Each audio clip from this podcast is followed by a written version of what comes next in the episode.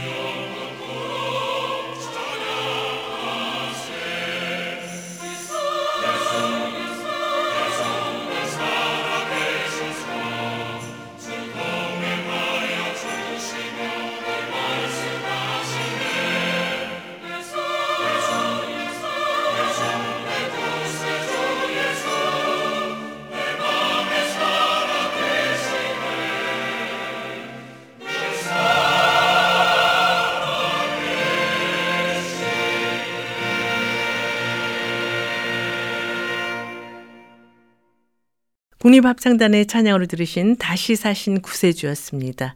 이 찬양은 A.H. 에클리 목사님이 가사를 쓰고 작곡한 곡인데요. 어느 날 에클리 목사님이 한 젊은 유대인을 예수 그리스도께 인도하려고 예수님을 전하고 구세주로 받아들이기를 청했다고 합니다. 그런데 그 유대인이 왜 내가 죽은 유대인을 경배해야 한단 말입니까? 라고 반문을 하자 에클리 목사님은 예수 그리스도는 살아계십니다. 라고 힘주어 말했다고 합니다. 집에 돌아온 에클리 목사님은 누가복음 24장을 묵상하다가 예수님의 부활을 확신하게 되어 이 찬송가를 작사하고 작곡했다고 하는데요.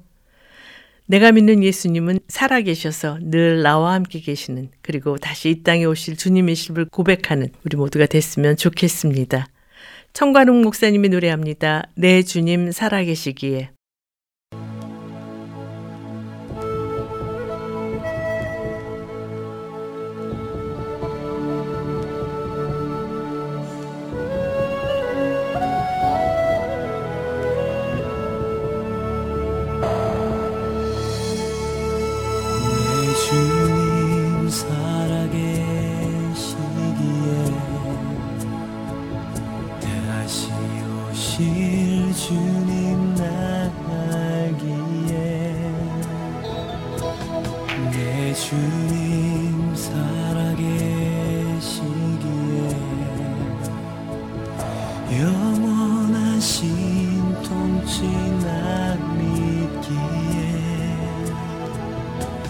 내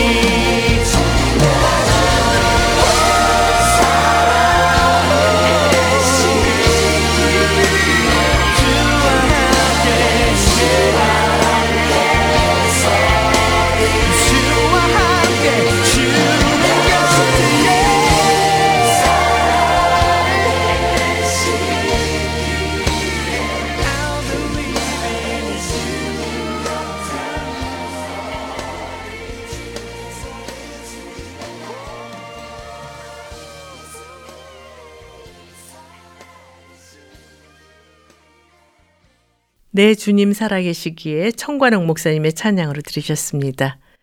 최근 미국 크리스천 포스트는 국가행동협약과 트라팔가 그룹이 지난 11일 미국 유권자들이 부활절과 유월절의 영향력에 대해 느끼고 있는 가능성을 중심으로 한 설문조사 결과를 보도했는데요. 미국 유권자 가운데 3분의 2 이상이 부활절과 유월절의 도덕적 교훈이 미래 세대를 위한 강한 미국을 보장하는데 중요하다라고 답했습니다. 부활주일은 예수님의 부활을 기념하는 기독교 연례 행사고요. 유월절은 고대 역사에서 이스라엘인들이 이집트 탈출을 기념하는 유대인의 연례 행사지요.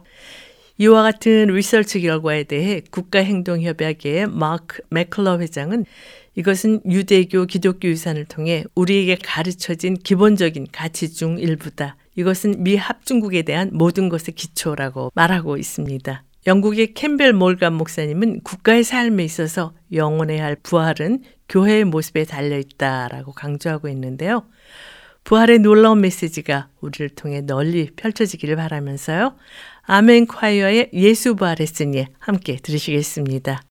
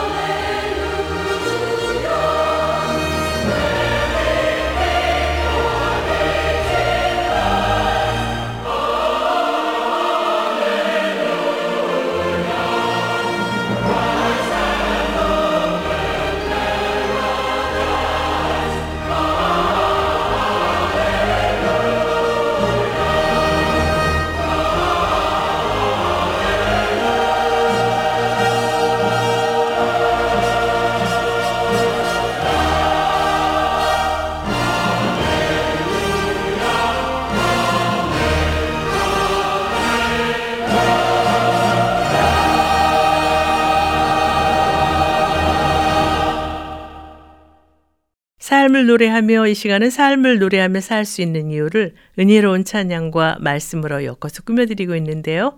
이제 말씀 있는 사랑방 코너와 함께 하시겠습니다.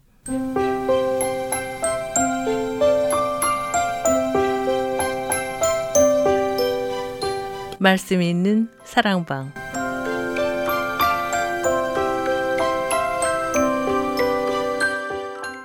오늘은 찬양 차약제이시며 노엘교회 다니신 이천 목사님과 전화를 연결해서 말씀을 나누도록 하겠습니다.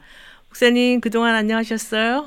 네, 안녕하세요. 반갑습니다. 그동안 어떻게 지내셨어요? 네, 어, 그동안도 또 개척교회 하느라고 또 정신없이 지내고 있습니다. 네. 이번에는 저희가 이제 찬양 예배할 장소를 물색하다가 또 네. 하나님께서 그 장소도 또 허락하고 계셔서 음, 주일 예배할 장소 또 저희가 찬양 예배를 화요일 날 지금 할까 생각하고 있는데요. 네. 화요일 저녁에 찬양 예배할 장소도 주님께서 또 허락하시고 이래서 지금은 좀 기도하는 시간을 몇 주 가지려고 하고요. 네. 조금 시간이 지나면 바로 시작할까 지금 그렇게 생각하고 있습니다. 그러시군요. 목사님 오늘이 부활주일인데요. 이 세계가 네네. 코로나 바이러스와 전쟁 등으로 인해서 아주 힘든 가운데 있잖아요. 네. 그렇다면 예수 그리스도의 부활이 우리에게 주는 의미는 무엇인지 먼저 말씀해 주시겠어요? 어, 역시 예수님밖에 우리에게는 소망이 없다.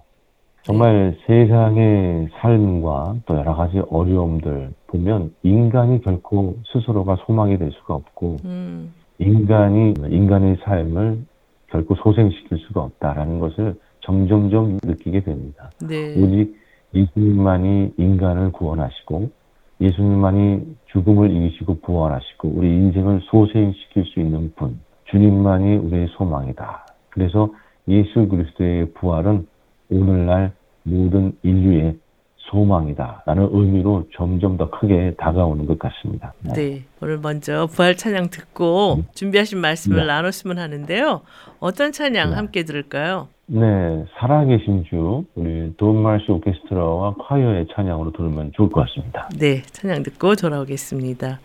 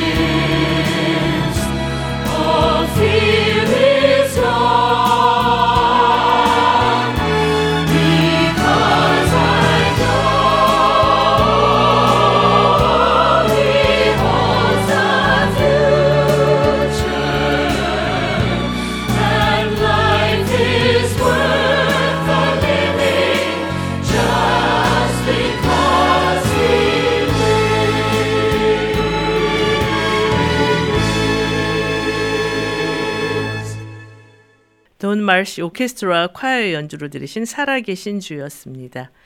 목사님 오늘은 어떤 주제로 말씀을 준비하셨어요? 네, 지난주 말씀드린 것처럼 예배 시리즈로 히브리서 11장 말씀을 가지고 말씀을 이제 계속 진행하고 있는데요. 네. 오늘은 그 두 번째 시간으로 이삭을 바친 아브라함. 그래서 아브라함의 예배에 대해서 오늘은 말씀을 나누어 볼까 합니다. 네. 오늘 예배 시리즈 두 번째 시간으로 이삭을 바친 아브라함이라는 주제로 말씀을 주신다고 하셨는데요. 왜 네. 이런 주제의 말씀을 준비하셨는지 궁금하네요. 어, 아브라함이 이삭을 번제로 바친 사건은 어떻게 보면 우리에게는 참 충격이죠. 음, 하나님께서 아브라함에게 왜 이런 시험을 하셨을까? 이 엄청난 시험을. 음, 그런데 또 아브라함은 이 엄청난 시험을 어떻게 이겨내고 어, 믿음으로 승리하였는가? 아브라함이 이삭을 하나님께 번제로 바치면서 어떻게 보면 그렇게 제사를 드리고 예배를 드리면서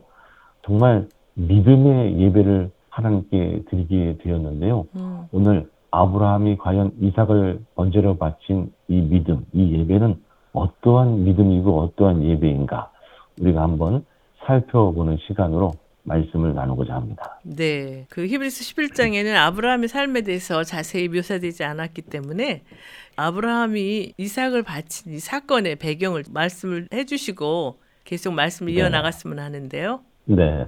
창세기 22장에 보면 하나님께서 아브라함을 불러서 독자인 이삭을 바치라라고 하는 장면이 이제 나오죠. 네.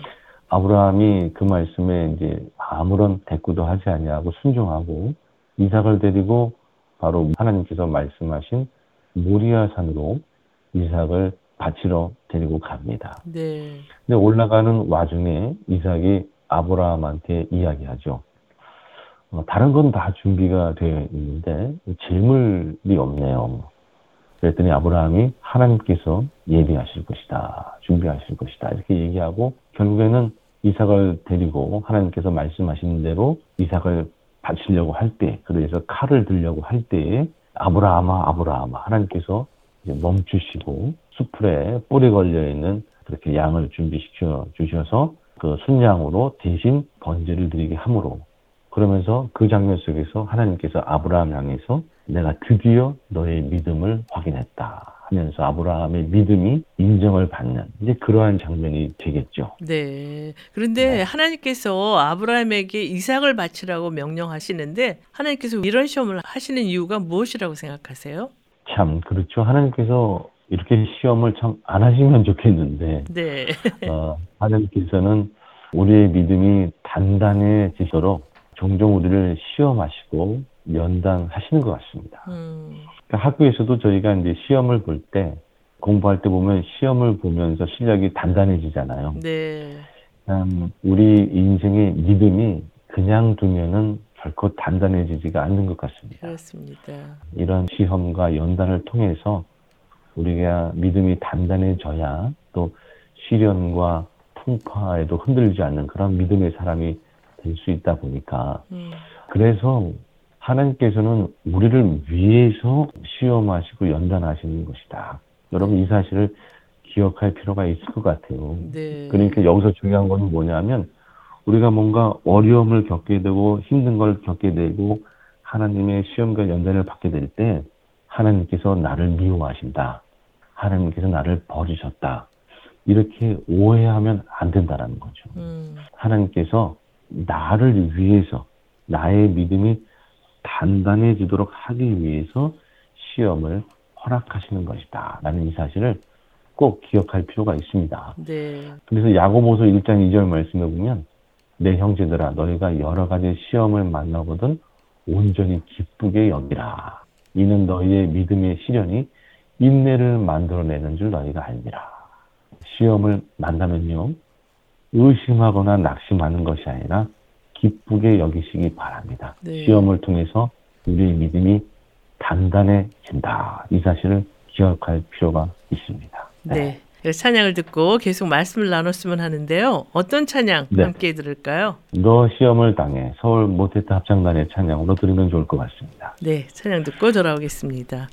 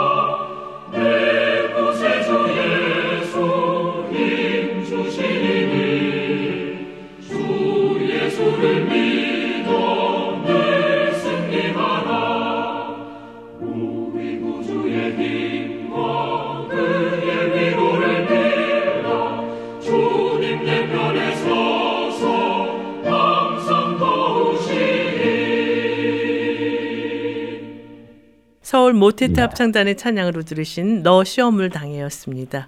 여러분께서는 삶을 노래하며 말씀 있는 사랑방 코너와 함께하고 계십니다. 오늘은 찬양사자시며 노엘교회 담임이신 이천 목사님과 예배 시리즈 두 번째 시간으로 이삭을 바친 아브라함 이러한 주제로 말씀을 나누고 있는데요. 목사님, 100세가 넘어서 받은 아들 이삭을 하나님께 바칠 수 있었던 아브라함은 어떤 믿음의 소유자인가요? 네. 아브라함은 철저히 하나님의 약속을 믿었던 그런 분이십니다. 아브라함은 고향 땅에 있을 때 하나님으로부터 부름을 받죠. 그래서 음, 본토 친척 아비의 집을 떠나서 가나안 땅으로 이제 가게 됩니다. 네. 그저 그저 하나님께서 부르시니까 하나님께서 부르셔서 믿음의 가문을 이루게 하시겠다라고 하는 그 약속을 믿고 정처 없이 길을 떠났던 그런 인물이죠. 네.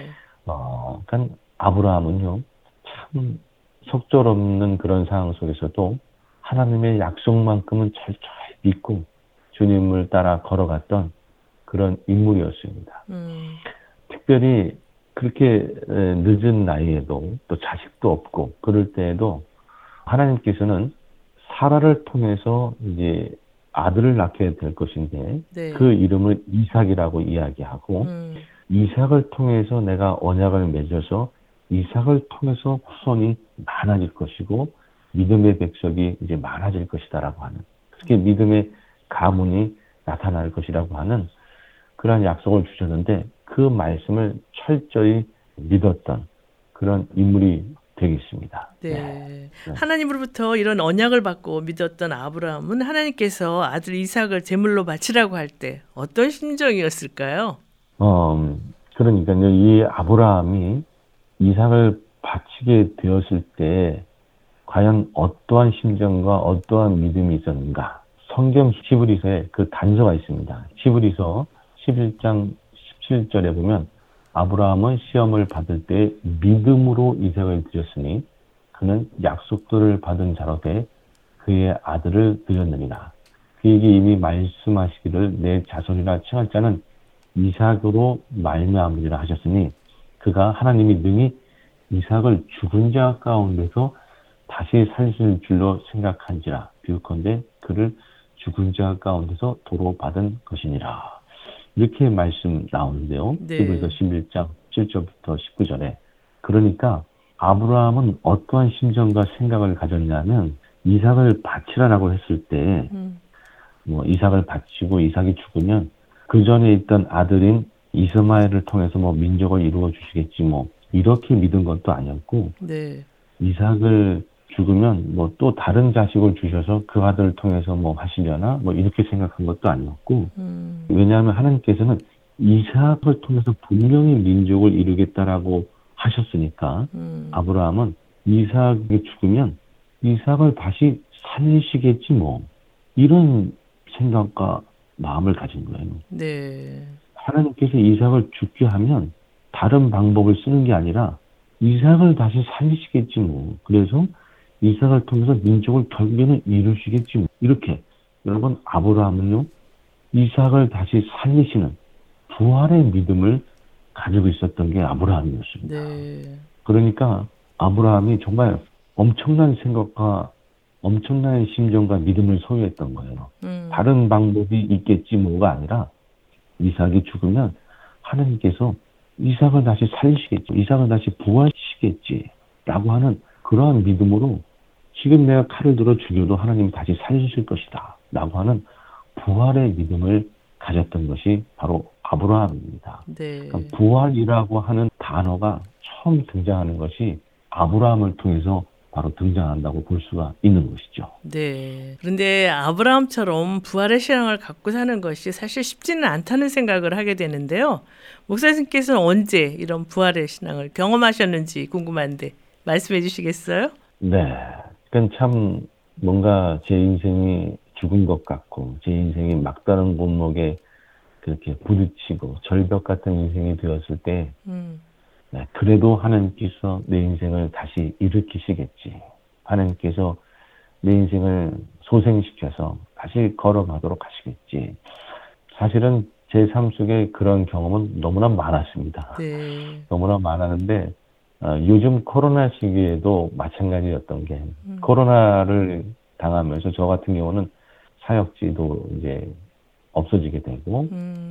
목회를 내려놓게 되는 그런 상황이었어요. 사실은 그러면서 이제 더 이상 목회는 힘든 게 아닌가 이런 생각까지 가졌어요. 네. 그러니까 목회라는 사명 속에서 거의 죽은 것 같고 절벽에 부닥친 그러한 상황이었었죠. 근데 음. 그 상황에서 개척만큼은 나다리라 그런 생각을 했는데 네.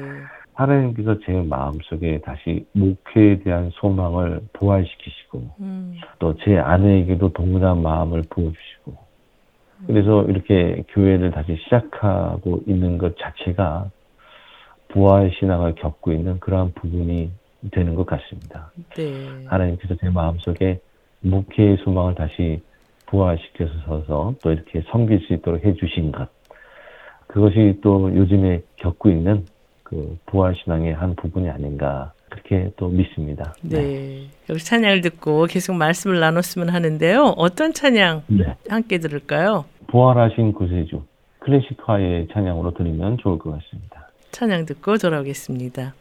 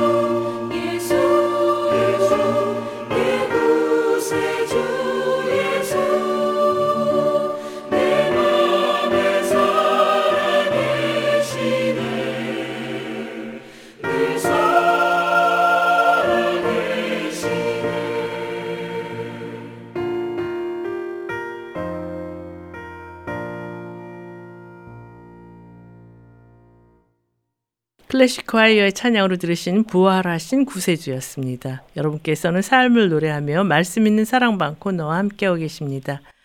오늘은 찬양사역자 이천 목사님과 예배 시리즈 두 번째 시간으로 이삭을 바친 아브라함이라는 주제로 말씀을 나누고 있는데요. 목사님, 아브라함의 부활의 믿음을 통해서 우리가 배워야 할 교훈은 무엇인지 말씀해 주시겠어요? 네, 제가 제 간증을 잠깐 이야기하면서 말씀드렸듯이요. 아, 우리 인생이 뭔가 죽은 것 같고 또 고통이 있고 절벽에 부딪힌 것 같고 앞이 보이지 않고 그럴 때 그저 낙심하는 것은 그저 주저앉는 것은 부활의 믿음이 아니겠죠. 네.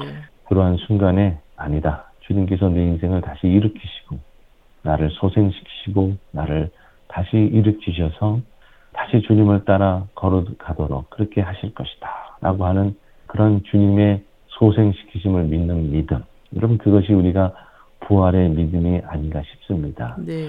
아브라함의 그 부활의 믿음을 본받아서 하나님께서 다시 살리시겠지. 다시 일으키시겠지. 다시 소생시키시겠지.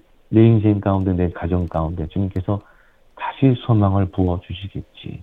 다시 걸어가도록 하시겠지. 라고 하는 부활의 믿음을 소유하는 그런 저희 모두가 되었으면 참 좋겠습니다. 네. 네. 여기서 RCM 찬양단이 부르는 오 예루살렘아 찬양하라. 찬양 듣고 계속 말씀을 나누면 어떨까요? 네.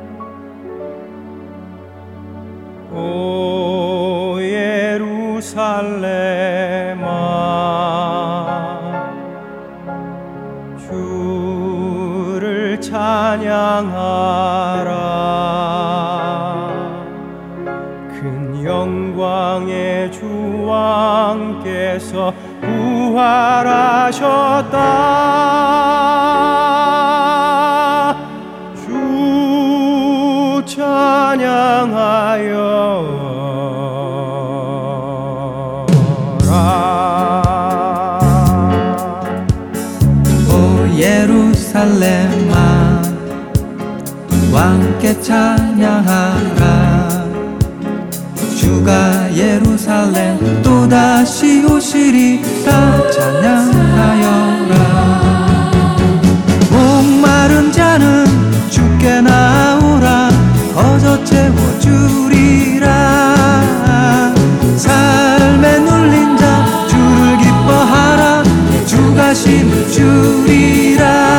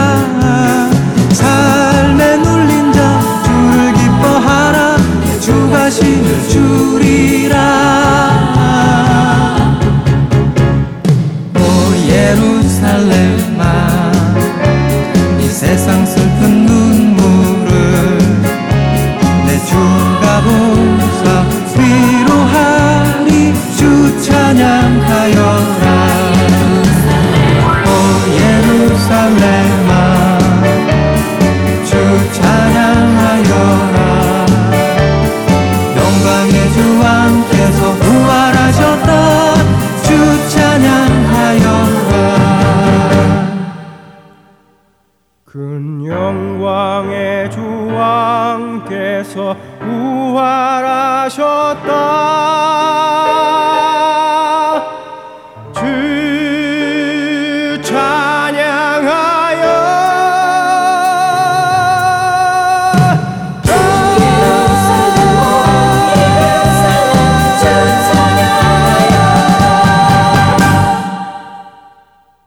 오 예루살렘아 찬양하라 ICM 찬양단의 노래로 들으셨습니다. 여러분께서는 삶을 노래하며 말씀 있는 사랑방 코너와 함께하고 계십니다.